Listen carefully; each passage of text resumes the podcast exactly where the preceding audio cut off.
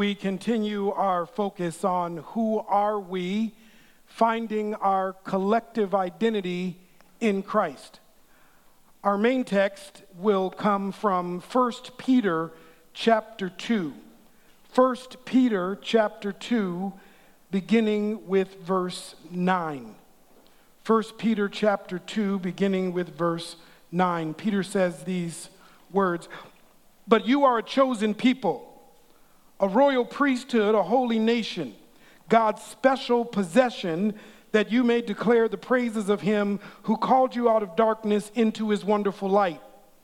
Once you were not a people, but now you are the people of God. Once you had not received mercy, but now you have received mercy. Dear friends, I urge you as foreigners and exiles to abstain from sinful desires which wage war against your soul. Live such good lives among the pagans that though they accuse you of doing wrong, they may see your good deeds and glorify God on the day he visits us. From this text, I want to speak to you on the title We Are Royalty. We are royalty. God, I pray that this would be your message, that ultimately you will be speaking and I would just be the vehicle, the vessel you've decided to use to say what you want to say to these, your beloved children, my sisters and brothers. God, I desire to be obedient to your word, so please let it be done. In Jesus' name, amen. amen. We are royalty. There seems to be a fascination with royalty. Oh, to be king or queen for a day, to know what it's like to be royalty. We are fascinated with royalty to the degree that when Prince Harry and Meghan Markle were married, there were people that stayed up all night. There were people that uh, they got up at 3:30, 4 in the morning so they could watch this royal wedding. And we've paid attention to this royal couple. Now they're they're not so royal now, and we're supposed to feel sorry for them because they had to leave the royal palace and then they had to live in a mansion that Tyler Perry owned next to Oprah Oprah Winfrey's house. Like, talk about downsizing. Now they have to have, you know, personal security provided by Tyler Perry and Oprah Winfrey instead of the royal security. I mean, life is rough for them right now. We have this fascination with royalty. Uh, my senior year in high school, I ran for homecoming king. Yep, and I thought I should win. I really did. I thought I should win. I, I thought I had, had done the things necessary to be popular enough, to be known enough, to be homecoming king at Minneapolis North Community High School in Minnesota. And I still remember that homecoming week. And right before that Friday, that, that Friday b- before the football game, uh, we, we had this, like, you know, this, this royal rally in the gymnasium of the school. And, and I and all the other candidates the potential king and queens of, of North High School. We processional down. And so I'm standing there next to Tony Jenkins, and I'm standing next to uh, Roman Pierre, and I'm standing next to some other guy. It doesn't even matter who he was. And, and, uh, and so, and they, they do this thing where right before they decide who the homecoming king is going to be, they like put the crown over each person's head. So, like, they would put it over my head and then they put it over Roman's head. And then they put it over Tony's head. And then they put it over the kid that didn't matter. And then they put it over my head again. And there were cheers, and then they put it over Roman's head, and there were cheers, and they put it over Tony's head, and there were cheers, and then they put it over my head, and then they placed it on Tony's head, and Tony Jenkins was the homecoming King, 1987, Minneapolis North Community High School. It, it, it, you know, he's probably living a, a, just a life that doesn't even matter right now.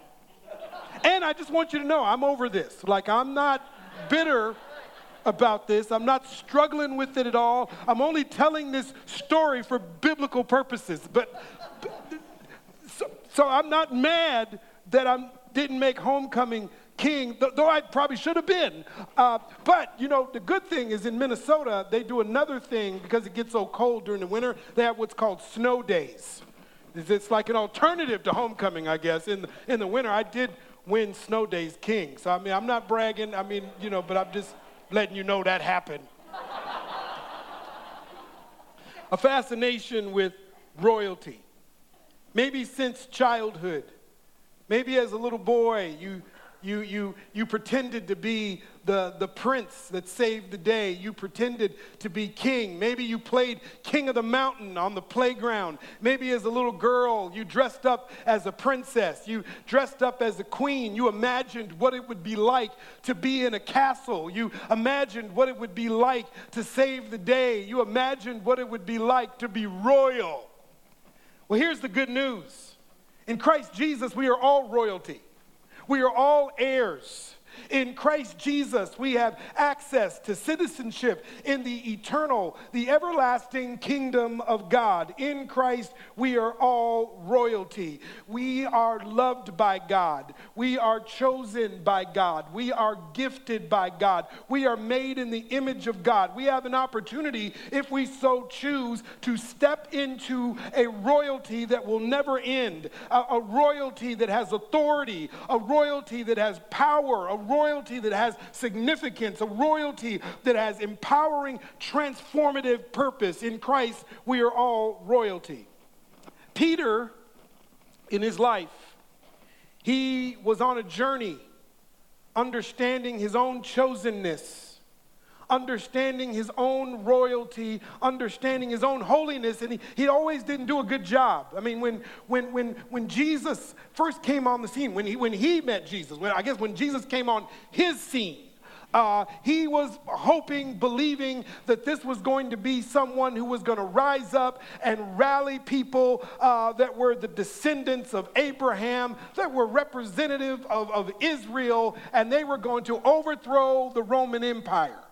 He was hoping that this Jesus this, this king would, would, would rally people like him and they would overtake the earthly empire. But, but Jesus had different words, and, and, and these words weren't the, the words that, that Peter was, was thinking uh, what was going to come from the mouth of Jesus. This was not the kind of kingdom, not the kind of movement that Peter initially had in mind. And, and by the time Jesus was arrested and, and went to the cross, uh, uh, I mean, I mean, before Jesus dies, I mean, the words of Jesus come true on Peter's life. Peter denies Jesus.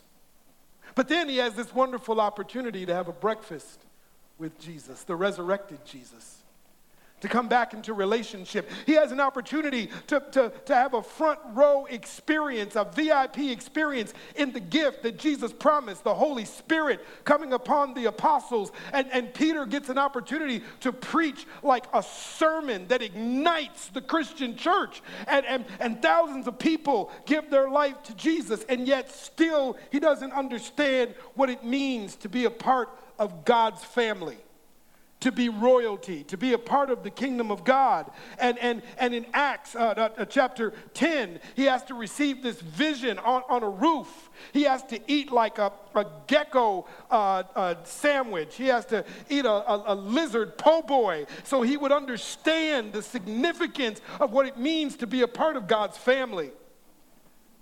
See, God kept expanding and expanding Peter's vision so that he would understand that it was beyond his earthly agenda. It was beyond just the Jews, a vision, a community, a kingdom for the Gentiles too, for all that would claim Jesus Christ, that, that Peter would come to understand the words of Paul that in Christ there, there is no Jew or Gentile, there is no male or female, slave or free. We're all one in Christ Jesus. We all have access to royalty in Christ Jesus. God had to take Peter beyond simply seeing his people as exiles to seeing themselves as God's elect. What happens when we see ourselves the way God sees us? Maybe we've had a journey like Peter where we didn't totally get the mission that God is trying to bring our way. We actually saw ourselves below how God sees us. Do we allow the conditions, the situations we're going through, do we allow the seasons, the times to press us below who God created us to be? Have you seen yourself as royalty lately? Satan treated Christ as though Christ wasn't royalty. Satan, in, in, the Gospel of Matthew, chapter 4, actually tried to offer a kingdom to Jesus because because it's like Satan couldn't, couldn't grasp who he was talking to. This is the King of Kings. This is the Lord of Lords. This is the Messiah. This is the Savior being offered something counterfeit, something below who he is. We have to be careful today that we are not tricked by the enemy, that we don't allow Satan to tempt us into something counterfeit, something below our identity, something below our purpose, something below uh, our, our mission. We are royalty. How do we know this? Let's go back to the words of Peter. I just want to give you three brief points. We are royalty because, one, in Christ we are made holy and royal. 1 Peter chapter 1 beginning with verse 3 says this Praise be to the God and Father of our Lord Jesus Christ. In his great mercy he has given us new birth into a living hope through the resurrection of Jesus Christ from the dead and into an inheritance that can never perish, spoil or fade. This inheritance is kept in heaven for you who through faith are shielded by God's power until the coming of the salvation that is ready to be revealed in the last time. Uh, 1 Peter chapter 2, beginning with verse 4, says this As you come to him, the living stone, rejected by humans, but chosen by God and precious to him, you also like living stones, are being built into a spiritual house. To be a holy priesthood, offering spiritual sacrifices acceptable to God through Jesus Christ. In Christ, we are made holy and royal. In Christ, we are made new. We are born again. We go from a life of death to a life of abundant life. We are made new. We are saved. We are delivered in Christ Jesus. Not only are we made new, we are made holy. We cannot produce holiness in our own power, in our own strength. There is nothing we can do to save ourselves from sin. There is nothing we can do to move ourselves away from the wrath of God. There is nothing we can do to make ourselves righteous and just before God. It's in Christ Jesus that this is possible, that we are born again, we are made holy and righteous, and we are made royal. We, we are a part of God's kingdom. We are a part of God's family. If this is true, then who are we to be until Jesus returns? I heard an old preacher once say, when Jesus returns, this is ultimate justice. Yes, this is what you're talking about there. When Jesus returns, we will experience justice in full. This is ultimate justice, but until then, it's just us. God has decided that until Jesus returns, it is you and I collectively that can be a sneak preview of the coming kingdom. We can bring the kingdom of God to bear on a broken world. We can give little previews, little snippets. Yes, we will never experience full justice, full righteousness, full holiness until Jesus returns. But in the meantime, there's a remnant, there's a chosen people, there's a royal family, and you and I get to give a picture to a broken world of what this kingdom looks like. Jesus came into an upside down world. Jesus came into a broken world. And, and, and, Jesus came and declared and demonstrated the kingdom of God. And Peter got a chance to experience this. He heard Jesus talk about the kingdom. He saw Jesus demonstrate the kingdom. And then Peter actually got a chance to participate in kingdom work. And, and, and so Jesus gave us a picture of what this upside down world could look like if it was turned right side up again. That's the kingdom of God. All things being set right forever. And you and I are part of this kingdom right now. Peter says that we are a spiritual house. This informs who we are collectively as the church. The church should be an embassy of the kingdom of God.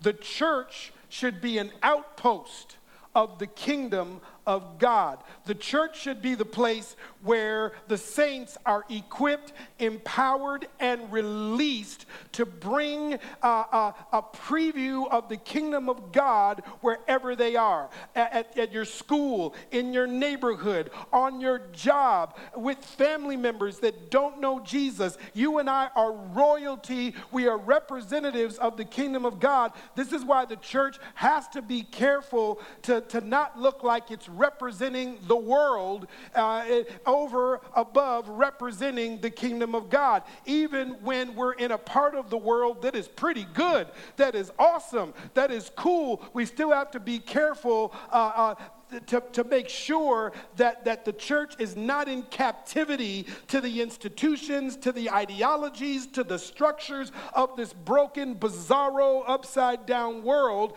but the church is liberated and free to express being an embassy of the kingdom of God. That the church is to be a force of God's will in the world, not a fortress of religion. You know, um, if, if, I, if I flew to England and, and, I, and I went up to Buckingham Palace and I just tried to go in there, if I just said, hey, how y'all doing? Yeah, I came down here to see, is Elizabeth here? Is Andrew and them here? Charles? Yeah, yeah tell Chuck it's Efrem.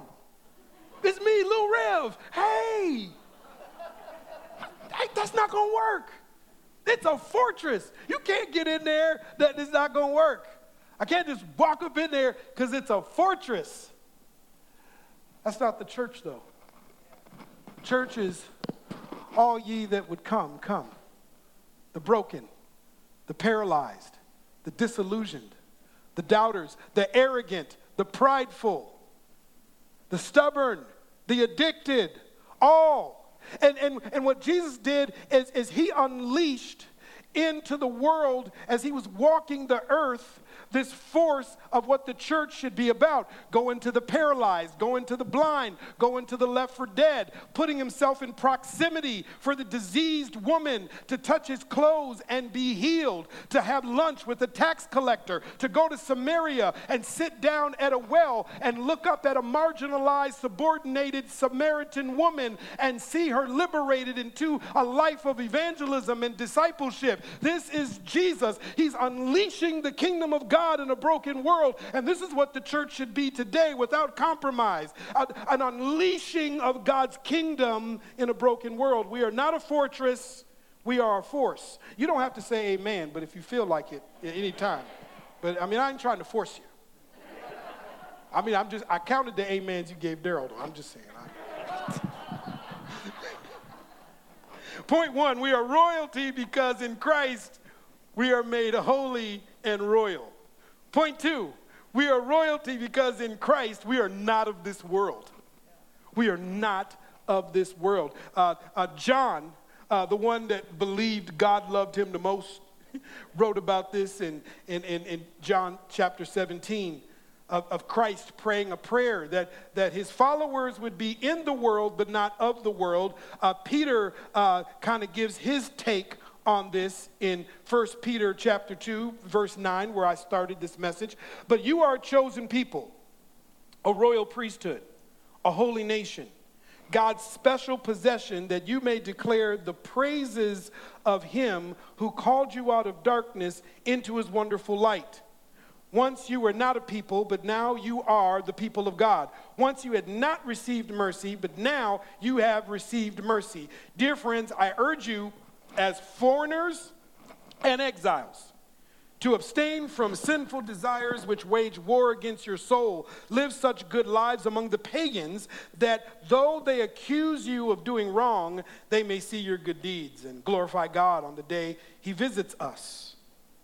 Eh, there's some interesting verses that follow this.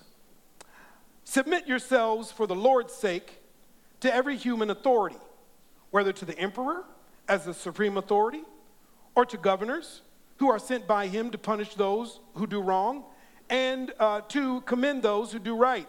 For it is God's will that by doing good you should silence the ignorant talk of foolish people. Live as free people, but do not use your freedom as a cover up for evil. Live as God's slaves. Show proper respect to everyone. Love the family of believers. Fear God. Honor the emperor. I'm going to get to that part, but let me go back to, to verses 9 through 12 first. We are people of God, not people of this world. We are described by Peter as foreigners and exiles, and we still today need to figure out what it means to live as foreigners, as exiles, as refugees. And we have to live as an otherworldly people in this world. Now, let me be clear. I love living in the United States of America. Oh, I do. I do. I, I, love living in the United States of America because I can go to Chicago, I can have deep dish pizza, I can go to Maryland and have some great crab cakes. Man, I can go down where my mama's from to Birmingham, Alabama. I can go down where my daddy's from in Monroe, Louisiana, and I can have a meal of fried catfish, collard greens, macaroni and cheese, yams, hot cornbread with honey and butter melted in the middle with a tall glass of sweet tea. You know, I just want to say in the name of Jesus, California doesn't do sweet tea right. There was some demonic force keeping California from doing sweet tea the way Louisiana and Alabama does sweet tea. And when I'm down south, I follow up that meal by with a bowl of warm peach cobbler with three scoops of vanilla bean ice cream melted off the side of the bowl. I hope when I'm 100 years old, I eat that meal, fall asleep, wake up in glory, see Jesus. That's how I want to die. Love living in the United States of America. I love that we can gather in this country and we can worship Jesus Christ as Lord and Savior and not worry about being arrested. I love that in this country you can take an idea and you can turn that idea into a product and you can turn that product into a business and you can participate in a free market enterprise system. I love this. I love that we have freedoms, that I have grandparents and, and, and great uncles and aunts that fought uh, and, and, and, and were served in the military to defend those freedoms. I love that. I love that I get a vote, that I'm not just sitting under a dictator, but like every so often often like I get to participate in a system of democracy. With all that that I love, I got to break some news to you. One day we're going to stand before Jesus Christ. We're going to stand before the creator of the universe and he's not going to want to know how great of an American we were, but the conversation is going to be how great of a citizen of the kingdom of God we were in America. And so there's this tension that we have to live in. That man, I, I live in a nation that gives me such liberty and freedom. I know there are people that are like nervous that this is going to be taken away and it's not going to be the case. And I'm just saying, look, if if thousands of people, if hundreds of thousands of people could come to Christ in the first century, if, if, if all these churches could be planted in the first century, if all these people could be healed, if people could be raised from the dead in the first century when Christians were being crucified, crucified upside down, thrown in prison, stoned to death, beheaded beheaded, crucified upside down, burned on stakes, then what are we complaining about in the United States of America? Like, people are like, well, it could get really bad for us. They could take out, they, they, I'm like, you need to read the book of Acts. I, am just saying, man, it, it, instead of walking around going, oh my gosh, what's going to happen in this country? Oh my gosh, what are they doing to the church? Oh my gosh, I got to wear a mask. Oh my gosh, Lord have mercy. Oh, they're taking my freedoms from me. That's time you could have been leading somebody to Jesus. That's time you could have been discipling somebody. That's time you could have been believing for healing for somebody. I'm just saying, read the New Testament and find your hallelujah, your rejoice, and find your place in the kingdom of God. You are a queen, you are a king, you are a child of the Almighty King, you are an heir. There's an inheritance waiting for you. There is business for us to tend to as long as we have breath in our body because we are not of this world.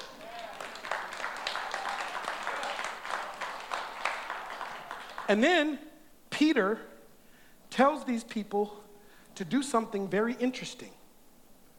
When he tells them that for the Lord's sake, they should submit to every human authority. This is what I found. I'm not talking about y'all, I'm talking about these other Christians again. what I have found is when the person is in authority that I like, I tell people they should submit to authority. And when the people I don't like are in authority, I like telling people to resist authority. Y'all are such mature Christians. You don't have this dilemma. This is, pray for me and these other Christians that aren't here. Now, we have to bring some balance to this text. We have to put this text in context because there's, there's some tension here. There's this tension here of being fully surrendered to the God of all authority and submitting to human authority. And the reason I say there's a tension here is because what Peter is telling them to do, they're actually going against it in some way. What do I mean by this? Well, Peter himself in the book of Acts was arrested for preaching Jesus. And they beat him a little bit, throw him in jail, and then they say to him, Now you go and don't you do this no more. That's what the authorities told him. The authorities told Peter, You go now, but don't you preach this Jesus no more. And he said, I got to do what God, this is the urban version. This is the urban version. I got to do what God told me to do. I know that's the, that's the urban translation, what I just gave you. But that's basically what he said. So wait a minute. I thought he was supposed to submit to authority. What about when Moses went to the authority in Egypt and said, Let my people go?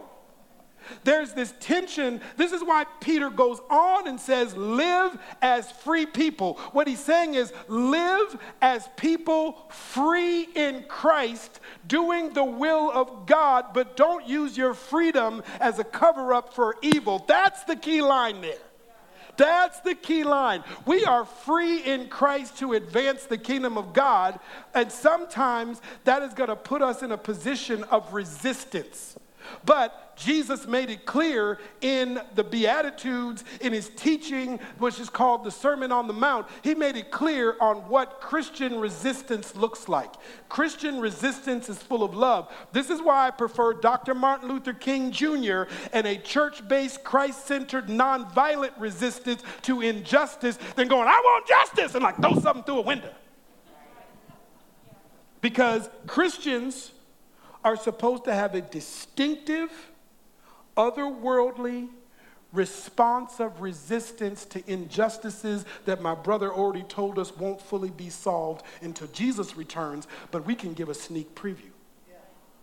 That's what I loved. I, I had a chance to stand on the Edmund Pettus Bridge in, uh, that, that, that separates Selma, Alabama from Montgomery, Alabama. It's the scene of something called Bloody Sunday.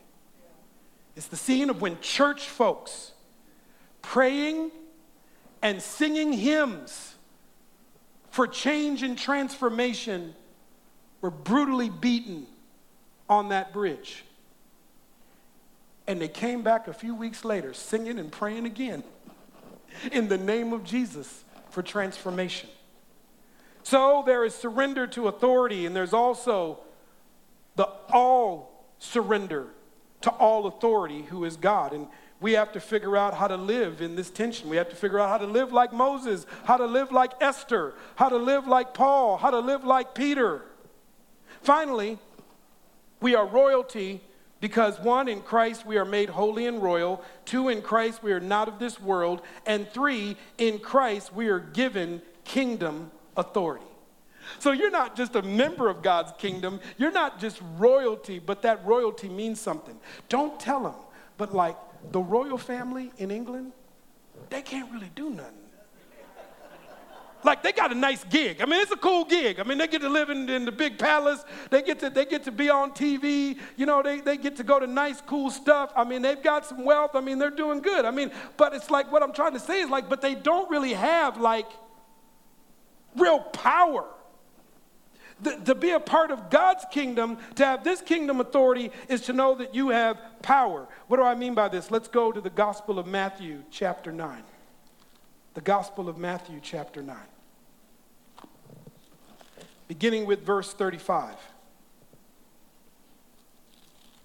It says, Jesus went through all the towns and villages, teaching in their synagogues, proclaiming the good news of the kingdom, and healing every disease and sickness. When he saw the crowds, he had compassion on them because they were harassed and helpless, like sheep without a shepherd. Then he said to his disciples, The harvest is plentiful, but the workers are few. Ask the Lord of the harvest, therefore, to send out workers into his harvest field. Jesus called his 12 disciples, chapter 10, verse 1, to him and gave them authority to drive out impure spirits and to heal every disease and sickness. Verse 6, it says, Go rather to the lost sheep of Israel. As you go, proclaim this message the kingdom of heaven has come near. Heal the sick, raise the dead, cleanse those that have leprosy, drive out demons. Freely you have received, freely give. Christ proclaims the kingdom, Christ demonstrates the kingdom. Christ gives us the authority of the kingdom. We have access to the kingdom of God, you and I. Sisters and brothers, let's live as God's royal family. You know, um, I have decided to ration how much I watch the news. Like, I watch the news, but I put a limit on how much news I want to watch. because, for the most part, the news is showing us a world in decline. And so we, we hear reports about the climate. And man, you're just like, oh my Lord, okay, the, the, the, the world's in decline. We see all the unrest, all the brokenness, all the dehumanizing, all the demonizing. Where is this world going? But yet there's a kingdom that's everlasting, that is not declining, that is catching momentum a kingdom that's advancing, a kingdom that's growing. What I'm saying is, let us not be so overtaken by a world in decline that we don't catch the fire, the momentum, the opportunity to be a part of the everlasting kingdom of God right now. Amen.